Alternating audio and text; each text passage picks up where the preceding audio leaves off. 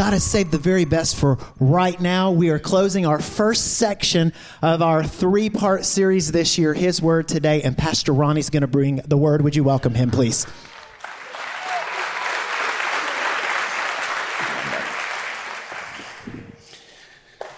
Good morning. Good morning.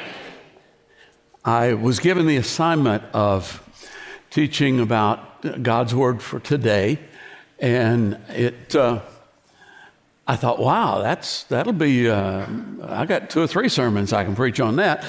But it didn't stop there. It said God's word for today and what it tells us about the future. Uh, okay, let's see if we can do that in one day. Uh, I, uh, the older I've gotten, the more I would realize that that first part of the assignment is the more important part. However, I also realize that the second part of that assignment is probably the part that more people are interested in. So we're going to actually we're going to try and cover both of them today. I've actually got three sections that I want to cover, and we're going to have to get on the horse and ride. So you need to listen quickly. Uh, would you stand with me and let's let's read a passage from Isaiah. Present your case, says the Lord. Set forth your arguments, says Jacob's king. Tell us, you idols, what is going to happen. Tell us what the former things were so that we may consider them and know their final outcome. Or declare to us the things to come. Tell us what the future holds so that we may know that you are God's. Do something, whether good or bad, so that we may be dismayed and filled with fear. But you are less than nothing and your works are utterly worthless. Whoever chooses you is detestable. Father, I thank you for your word. I thank you for the presence and power of the Holy Spirit. We have asked for the Holy Spirit to come numerous times this morning already. I pray right now that the Holy Spirit would come and that you would give us ears to hear, you would give us hearts to understand what the Spirit would say to the church. In Jesus' name, amen. You may be seated. I, I don't normally do this, but I'm, I'm going to go back and I'm, I'm going to read this to you. Uh, I know that we've stood and we've read it, but we have a tendency, you know, when we stand and read, we, we kind of catch this rhythm. We get in this rhythm. We don't always listen when we read. So uh, let me read it to you. Present your case, says the Lord. Set forth your arguments, says Jacob's king. Tell us, you idols, what is going to happen? Tell us what the former things were so that, so that we may consider them and know their final outcome. Or declare to us the things to come. Tell us what the future holds so that we may know that you are God's. Do something, whether good or bad, so that we may be dismayed and filled with fear but you are less than nothing, and your works are utterly worthless. Whoever chooses you is a freaking idiot. yeah, yeah, that's the, the RMV, the Ronnie Meek version, yeah. Uh, there's going to be three sections to this, to this sermon today. Uh, the last section is going to be the word for today, because that's the most important. Uh, and then there'll be a middle section where we'll talk about what, what, what the future may hold in terms of what the Bible says. But the first section, I want to start, I want to lay three foundational statements down that I think apply to both of the other two sections and really apply to everything in life. And the first one is this there are only two things in this world that are opposing forces. There really are. And that is the world and the kingdom. Those are the two. Now, we get distracted by side issues and side things, and we think that, you know, well, this one is about the kingdom and this one is about the world. First John chapter 5 tells us the whole world is under the control of the evil one. And whichever side you're on in terms of issues or uh, uh, politics or geopolitical, uh, uh, just, just uh, whatever side you're on. The whole world is under the control of the evil one. And they're just distractions. They're bunny, bunny trails. They're, they're red herrings. Uh, and so anytime we choose and go, this, this is where I stand because I'm, I'm a Christian, I'm a believer, we've already lost. Because once we choose, we start fighting with the world's weapons. And the weapons that we fight with are not not the world's weapons. The world's weapons are, uh, you know, guns and swords and votes and influence and, and, and all of that. Jesus didn't use any of that. Jesus, uh, think about that for a second. Jesus did not use any of that when he came to proclaim the kingdom. 2 Corinthians uh, 10 4 tells us the weapons we fight with are not the weapons of the world. On the contrary, they have divine power to demolish strongholds. We have been given weapons that have divine power to destroy strongholds. Now, what are those weapons? I'm not going to spend a lot of time on this. Obviously, prayer can be one of those weapons. And I say it can be because sometimes we actually pray prayers to create strongholds. That's Selah. But, uh, and, and worship can be one of those can be one of those weapons. But I want to I want to mention what I think are the, the two most important. Certainly, the most important weapon in our arsenal is love. Love is what sent Jesus to die on the cross. God loved the world so much that he gave his one and only son. And, and that's the most important weapon you've got as a member of the kingdom of God. And if you're not using that, what are you doing? You know, what are you doing? Another important weapon that we've got is faith. But faith is kind of, a teaching on faith is kind of um, mutated uh, I guess. It's not about getting stuff. It's not about making this happen. It's not about having stuff. No, uh, really, the, the most important faith, anybody can have faith when the healing comes. Anybody can have faith when all the bills are paid. You know, there is a faith, though, that says, even though the healing hasn't come, even though the bills may not necessarily be paid, though he slay me, yet will I trust him. And I'm going to persevere because I believe and I trust. That's a kingdom weapon that we have right there. And they pull down strongholds.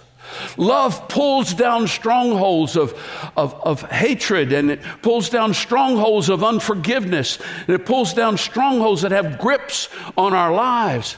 And, and, and that kind of faith pulls down the stronghold of fear because the truth of the matter is if I believe God, regardless of what comes, what am I going to be afraid of? Yeah. So, uh, number one, there, there's only, there are only two forces in, in the world that are in opposition really to each other uh, in, our, in our experience. Second thing is our God does stuff. We have a God who does stuff. He's always done stuff. He gets involved in history. Other, other gods seem to get him, uh, don't seem to get involved in history. I mean, you know, maybe they spoke to somebody supposedly, or, you know, maybe they inspired some army to go and do something or something. But they themselves don't actually get involved. You know why? Because they can't.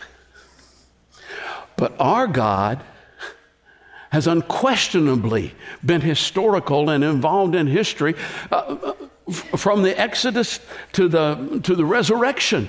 And, of course, even beyond, but I'm just talking about, uh, I'm talking to unbelievers now. I mean, for believers, you know, even before the Exodus, we know God was involved. And, and God is even in, involved now. Uh, I, you know, if we opened up the floor, and we're not going to, okay?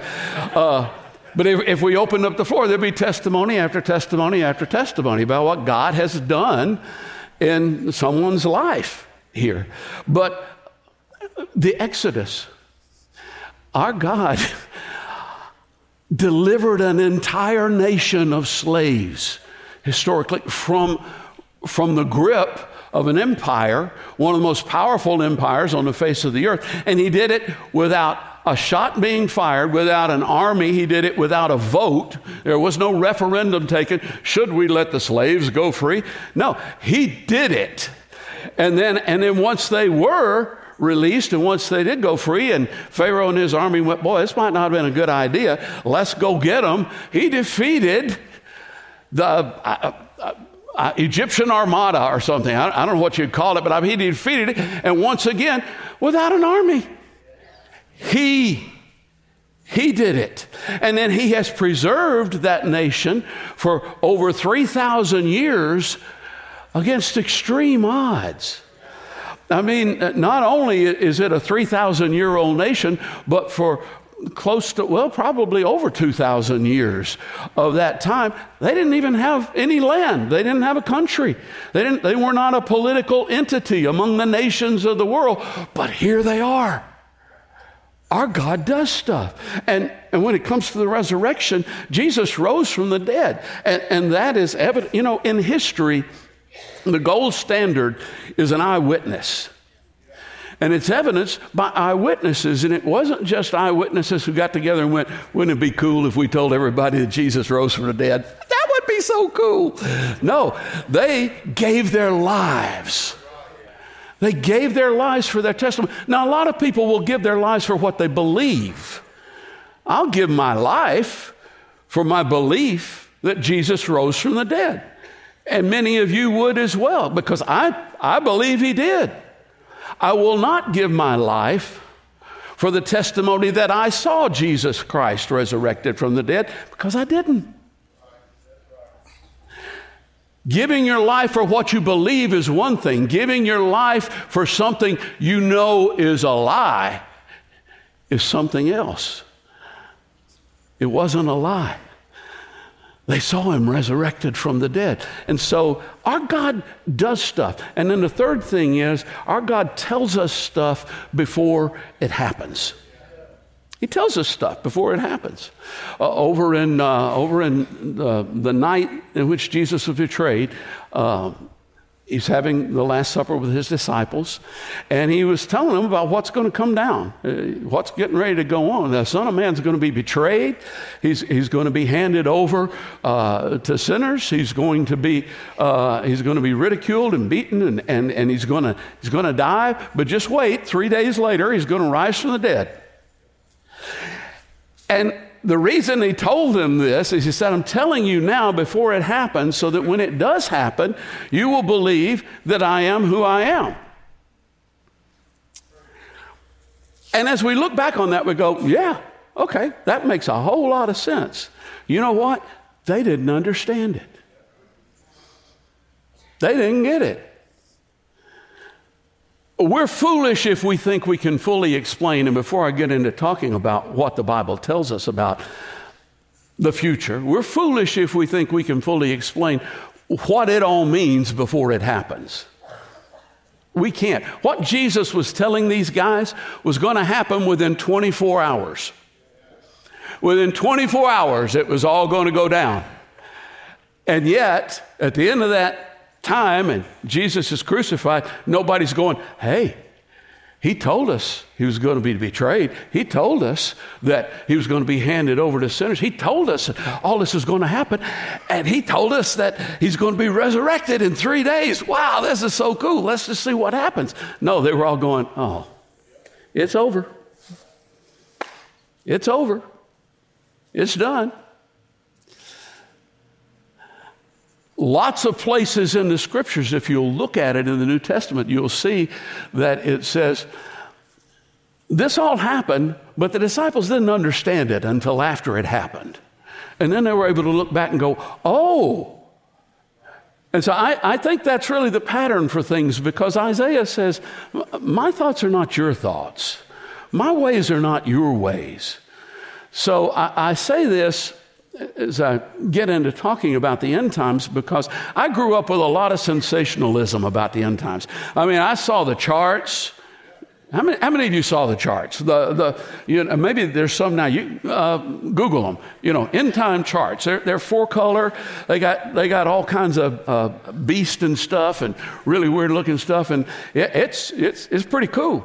I, I saw the charts and, you know, and this is going to happen and then that's going to happen and then that's going to happen. I was at a basketball game yesterday.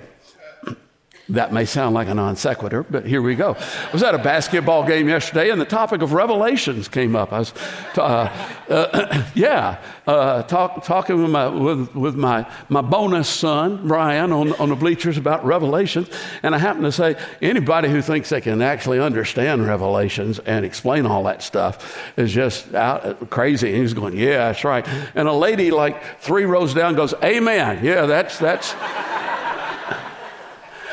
And I said, well, I used to be able to explain it. When I was 16, I could, t- I could take you step, through, step by step through the whole thing, but I've gotten dumber since I was a teenager. and so have you. you. Need to understand that. Let's talk a little bit, though, about, well, first of all, only two different forces, opposing forces in the world. Our God does stuff, our God tells us stuff before it happens. End times. Definition the final days of the world system before it is replaced by the kingdom of God. See, are only two different forces in the world. Before the fall, there was just the kingdom. That was, that was all there was. The fall came, and the world system was issued in. What is the world system? John says in 1 John chapter 2, do not love the world or anything in the world, for all that is in the world, the, the world system consists of the lust of the flesh, the lust of the eyes, and the boastful pride of life. That's it. That's the, that's the trinity that makes up the world system lust of the flesh, lust of the eyes, boastful pride of life. And so uh, the world system is issued in with the fall, and then Jesus comes. And when Jesus comes, what was Jesus' message? Now, you know, the message to us uh, and what we tend to think of as the message is, you know, you can be saved. Don't don't go to hell, eternal life. And yes, that is, but Jesus' message that he came preaching is the kingdom of God is at hand. The kingdom of God is now here. And it's something that, that is within us righteousness, peace, and joy in the Holy Spirit. Kingdom of God. And so for the last 2,000 years or so, they've kind of co- coexisted, if you will, in our experience. But there's going to come a time when the world system will be gone. It'll be a thing of the past. And Lord, it cannot come too soon. Hallelujah. Maranatha, come quickly, Lord Jesus. I want to say this, though, and I kind of touched on a little earlier. One of the things that we need to do in talking about the end times and, and what's going to happen is avoid sensationalism. Jesus did, Jesus did not call us to share our theories about the end times. Jesus did, did, not, did not call us to explain the mark of the beast. Jesus didn't call, he called us to bring the gospel. Because eschatology, which is just a fancy word for end time theology, doesn't save people. The gospel saves people. That's what saves them. And I, I know there are some verses that, uh, that some sensationalists use to declare that we can know. We can know. And I'm only, I'm only bringing this up. Uh, this is a vaccine. I, want to give you a spiritual vaccine because there's a tendency, you know, there's a lot of these guys out there who are going, I can tell you what it's going to be. I can tell you how it's going to happen. And, and you know, while some people will say, well, uh, you know, even Jesus said no one can know the time, they go, yeah, but look at these verses. Well, let me give you some vaccine, okay? Uh, uh, because one of the verses that they will use is 1 Thessalonians 5 4. But you, brothers and sisters, are not in darkness so that this day should surprise you like a thief. that doesn't mean that we can know when it's going to happen. What that means is you're not in darkness. We're children of light. So whenever it happens, when, whenever it comes, if it's, if it's today or if it's a hundred years from now, which doesn't seem like a long time to me anymore, whenever it is, you're ready. It doesn't, it doesn't surprise you like I think because you're walking in, in the light.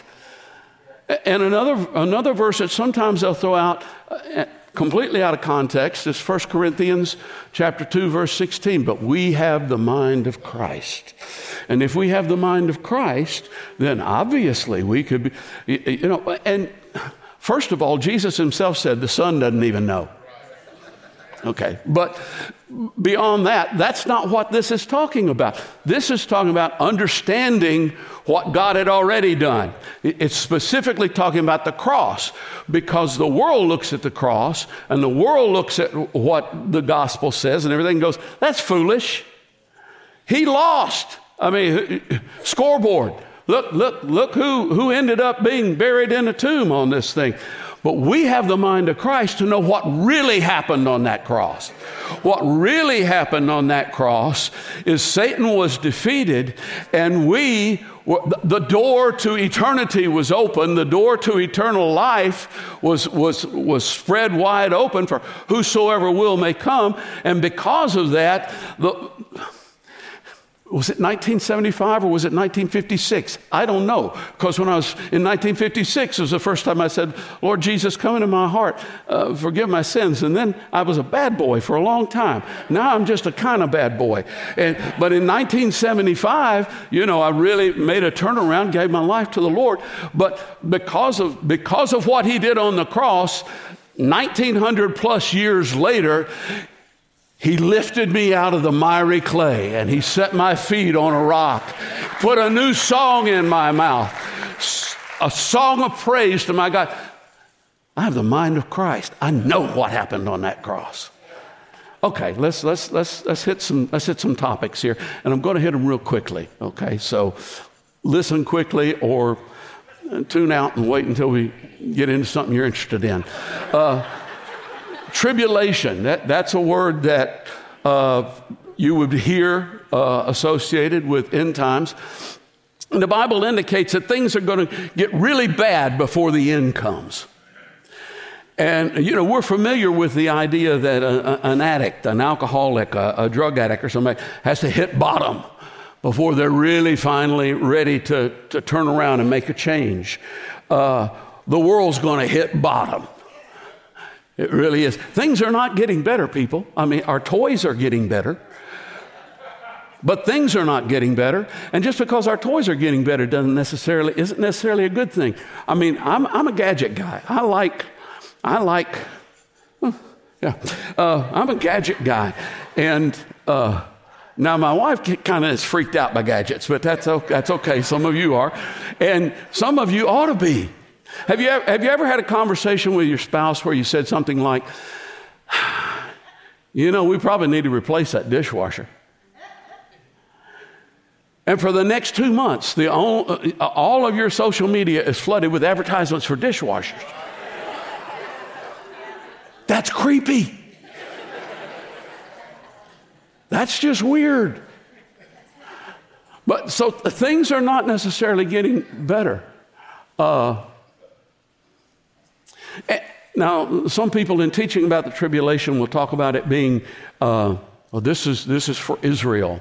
Uh, and they'll use the term the time of Jacob's trouble. And yeah, it's going to be bad for Israel, but Revelation seems to make it pretty clear that it's going to be bad for everybody.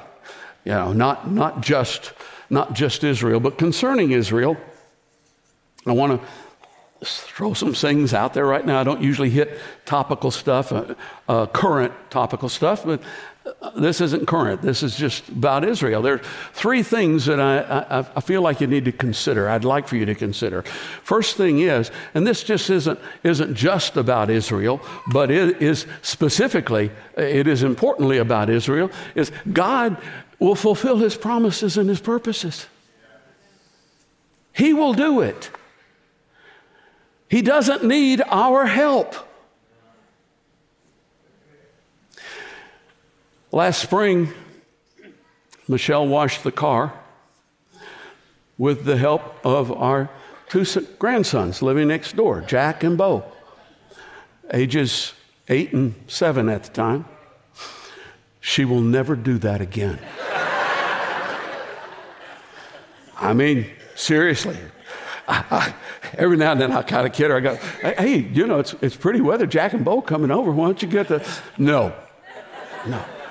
You know what that's about, right? When we help God, it doesn't usually work out well. When we try to fix things for God, you ever, you ever ask God to do something and then you went and tried to do it yourself? Yeah. You know what, I, you know what I'm saying? Back in the uh, late 70s, I guess it was, Wayne and I and this guy named Randy Thompson were in a group together, and uh, we would uh, we'd go and do concerts, and uh, usually we would close the concert with our greatest hit. Let God do it. Goliath was a giant of the Philistines. To the army of the Lord, he was looking mean. David was a shepherd boy attending his flock, but he went to fight the giant with a sling and a rock. Goliath went to battle with a shield and sword. David went to battle in the name of the Lord. What's the next line, Wayne? okay, I, I, I, may have, maybe I'm skipping a line. But anyway, as a giant fell, David started to sing. And if you listen real close, you could hear his refrain Get out of the way and let God do it. There ain't no other way that you're going to get through it. Go down on your knees, admit you blew it, get out of the way and let God do it. And I'll tell you what, there were, there were several uh, uh, other verses, and they were all real good. I, I, uh, Wayne and Randy wrote the music one of the other of us wrote the verses. Uh, but uh, they were all real good. But if you look through the Bible, almost, well, virtually every hero of the faith, everyone in the Bible has that testimony. They didn't do anything, they just believed God and God did stuff. And God is able to fulfill his promises to Israel, and he will. I believe that he will. Se- second thing to consider is uh, we're told to not look to man for our help. Specifically, uh, back at the end of last year, Michelle and I were reading through Isaiah.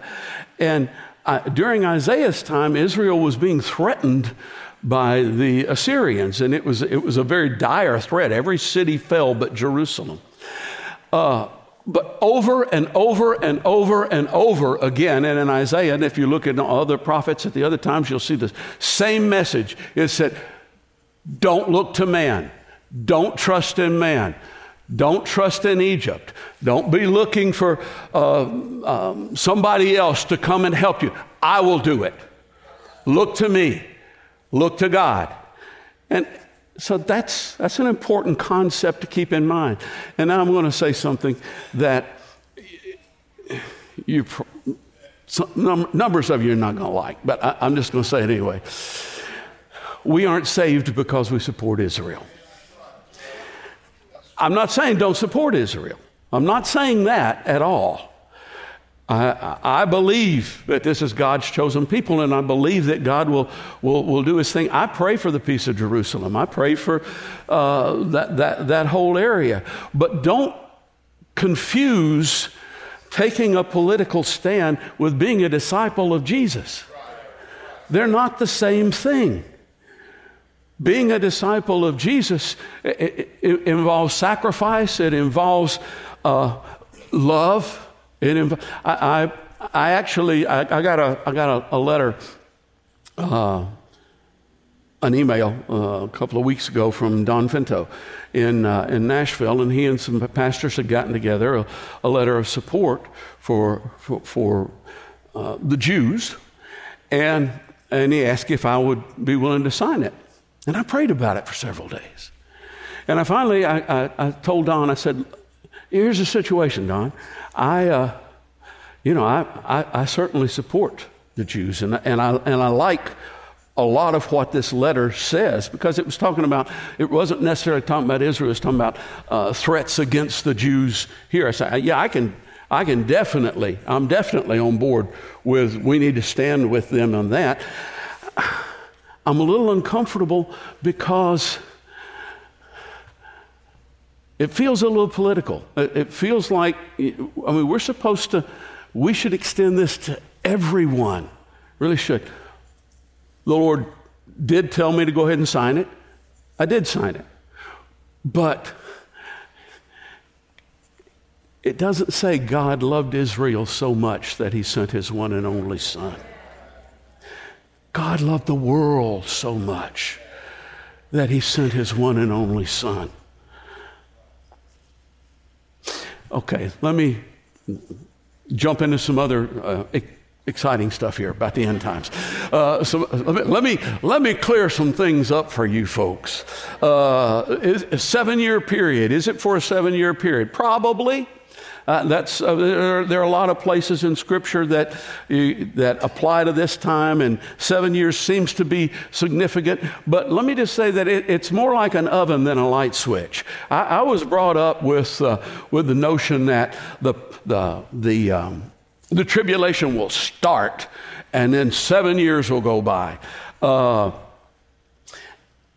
and so uh, the, the question would be well, when, when does it start? Well, I'm sure there are a lot of people in this world that you'd be hard pressed to convince them it hadn't already started.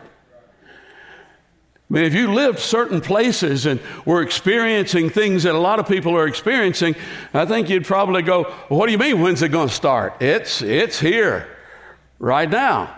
Uh, some are in it right now. So I, I don't know exactly necessarily. Like I say, I think it's more like an oven than a light switch. It kind of it, it comes on the frog in the kettle. Uh, another um, popular topic or topic that's significant is Antichrist. Uh, how many of you ever heard of Antichrist? Yeah, bunch, bunch of you have. Probably all of you have. And uh, I was I was brought up on Antichrist watch. You know. Oops. No, I think he's over here. You, you know, uh, I was kind of brought up on that, and you know, and, and I, uh, it, it probably is a particular individual. I think, I think. Uh, certainly, that seems to be what it's saying. Uh, but there's also, and you know, as I, like I say, as I've gotten older, I've gotten dumber. But in some ways, I've kind of gotten uh, just a little different perspective on things, uh, because John talks about the spirit of Antichrist being in the world. Uh, and, and Paul talks about the man of lawlessness coming. And yeah, that can definitely be a particular person, but I think the spirit of Antichrist is, is kind of very present right now. And uh, lawlessness, the man of lawlessness, uh, you know, is that me? There's some ways I kind of feel that way, maybe, sometimes. I certainly see that in society. Uh, but if he is a particular person, or just society in general, it's marked by two things specifically. And those two things are lying and boasting. From, from uh, Daniel to uh, Jesus talking about him in the prophets to uh, Revelation uh, to what Paul has to say about him, two things. It's got to do with the mouth, lying, uh, big time, and, and boasting. And both of those things are very, very prevalent in our society right now. You know, when, I, when somebody tells me, Did you hear about what so and so did? what, what they did, what that country did, or what this, this person did? Uh, uh, and I'll say, Really? Where'd you find that out? Well, I heard it on the news, or I, you know, I saw it online or something. You know, my, my go to is, That didn't happen. Ought to be your go to as well, to be quite honest. That didn't happen.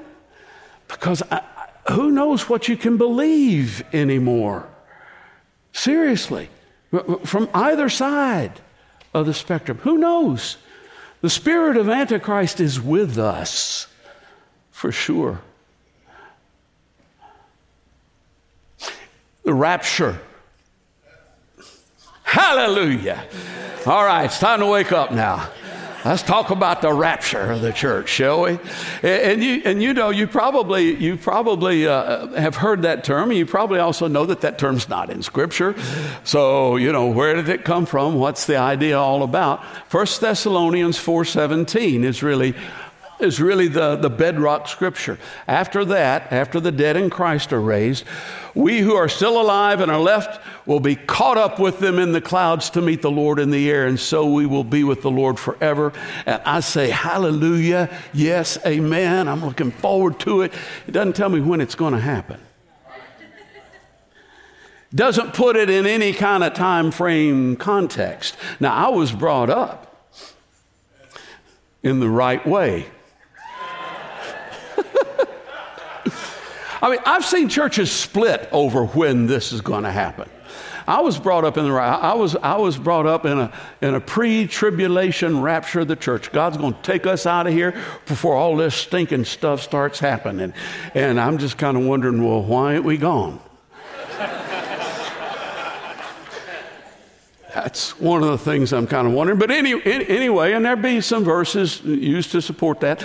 Uh, and then uh, I, I actually ran into some people who didn't believe the way we believed and discovered that, well, there's some pretty good scripture to support the idea of this happening after uh, the tribulation happens. And then, and then I came across a book in my, in my mid 20s called The, the Mid Tribulation Rapture of the Church. And boy, that made more sense than anything. I was, just, I was just so confused that I finally decided I don't care when it happens, I trust God. I trust Him. And if he, if he gets us out of here before, well, all right, I'm good with that. But if, he, if, he, if we go through the tribulation, God is able to preserve.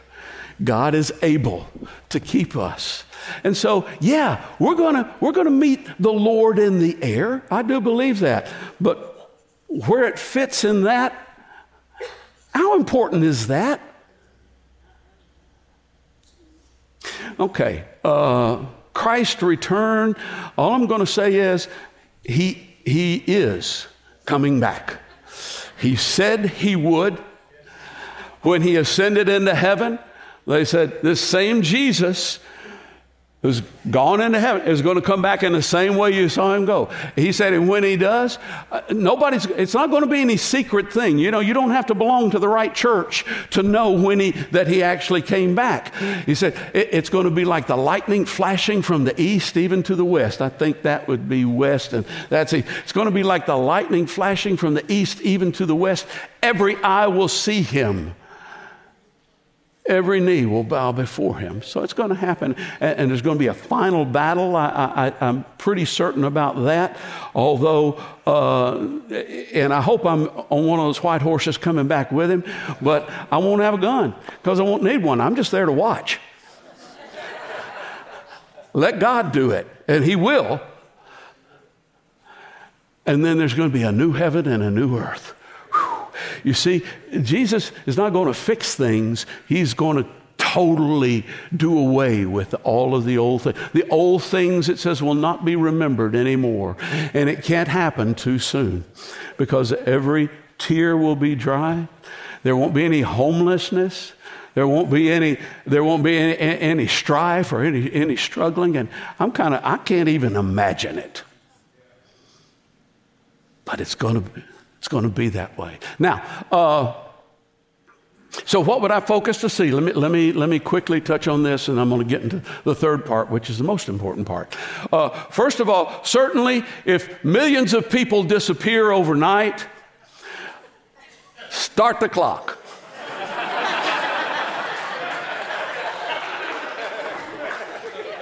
Seven years. Probably about three years in, it's really going to get bad three and a half, something like that. You know, if millions of people disappear overnight, I'm just telling y'all in case any of y'all aren't one of those millions of people who disappear overnight. If a political leader arises who seems too good to be true, and, he, and, he's, and he's such a friend with Israel, and he establishes a covenant with them that somehow has something to do with seven years, I'd say probably I'll start the clock then as well. And it might not be a pre trib rapture, uh, but still trust God. Uh, and, and, this is the last one I'll say. If, uh, if it becomes required uh, to have a bio implant or a, or a tattoo or something on your hand or on your head or something to be able to buy and sell, and otherwise you can't buy and sell, don't do it. because over, uh, was it over? No, it's around almost 2,000 years ago, a prophet said that's going to happen. That one, and you know what? We can see it happening. I mean, even when I was in my in my twenties, it was hard to imagine how could that even possibly happen. But now it's it, it's like makes a lot of sense. Makes a lot of sense to me. Uh, don't do it. I mean, keep keep your cash or, or whatever it is that'll, that'll work at that time. And if nothing will work, trust in God. I mean, he fed Elijah with ravens, so, you know, maybe there's going to be more ravens. I, I, I, don't, I don't know. That's not any kind of comment on who I'm for, because uh, I'm really not. But and let me also say this God does not give us a spirit of fear. He didn't tell us this stuff to make us afraid. He, he, he didn't tell us this stuff so we go, oh, what's, what's going to happen? What's... Great fear is going to come on the world. That's part of what he's told us. But we don't have to be those who are afraid. We don't have to be fearful. God's word does stuff. It doesn't just tell us about the future. Uh, yeah, you guys can come on out and stand around for a while.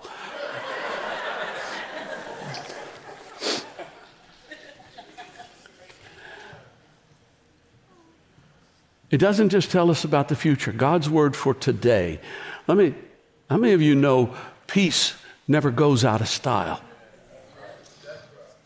Peace is always important. And I would, I would venture to say that a lot of people here are in serious need of peace in their lives. Psalm 195, 165 says this Great peace have those who love your law, nothing can make them stumble. You ever, you ever stumbled? You ever, you ever made a bad decision because of anxiety? Because of fear, because of a lack of peace. Isaiah 26 3 says, You will keep in perfect peace those whose minds are steadfast because they trust in you. Back in the 80s, I was, uh, early 80s, I was one of the elders at the Lord's Chapel, and there was, a, was a, another elder there named Lewis Hart. And Lewis, Lewis was a really good Bible teacher and just a strong man of the word. He had a son, he only had one child. It was a son who wanted absolutely nothing to do with God, nothing to do with the word, nothing to do with church.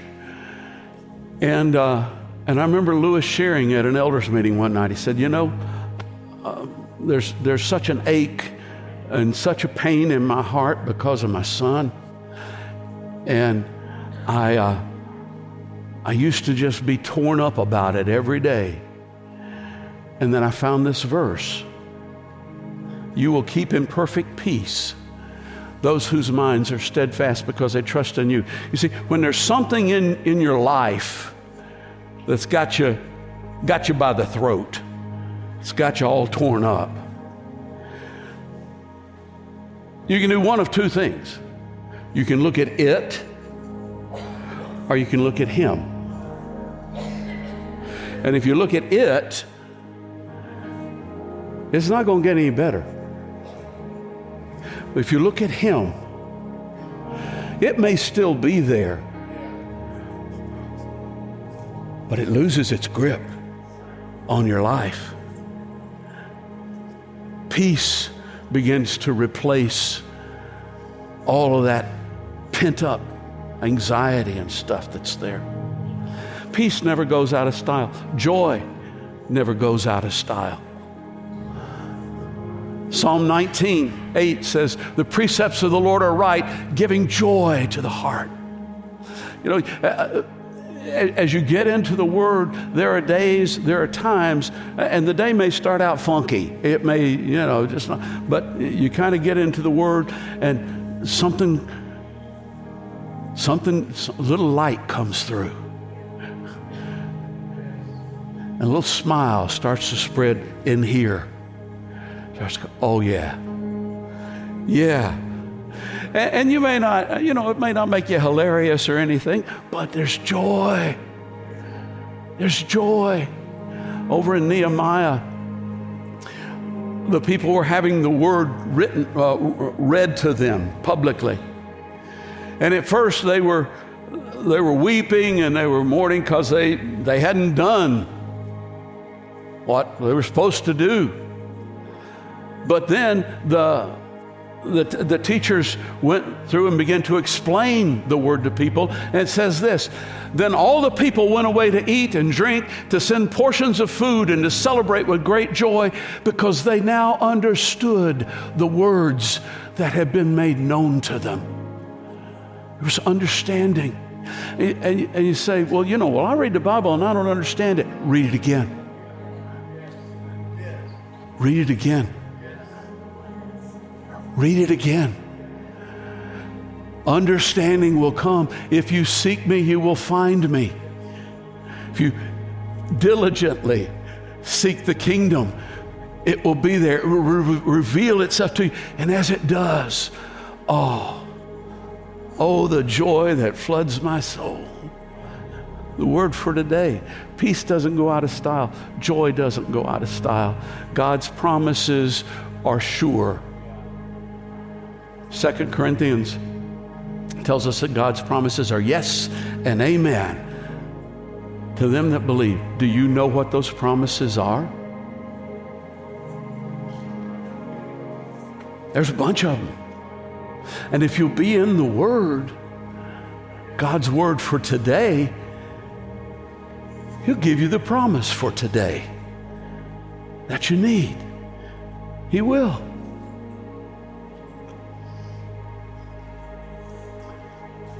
I requested one song this week, and we did it.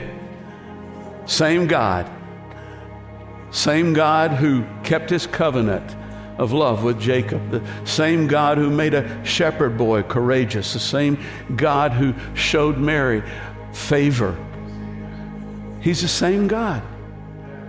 Our God does stuff, and He's the same God. And so we're going to reprise a little bit of that song. With those who are going to pray with people, uh, go ahead and come forward and just stand. And if you uh, if you need prayer, He's the same God. These, these brothers and sisters would love to pray with you. And if you don't specifically feel like you need prayer for something today, just let Him minister to your heart. He's the same God. Same God. Same God.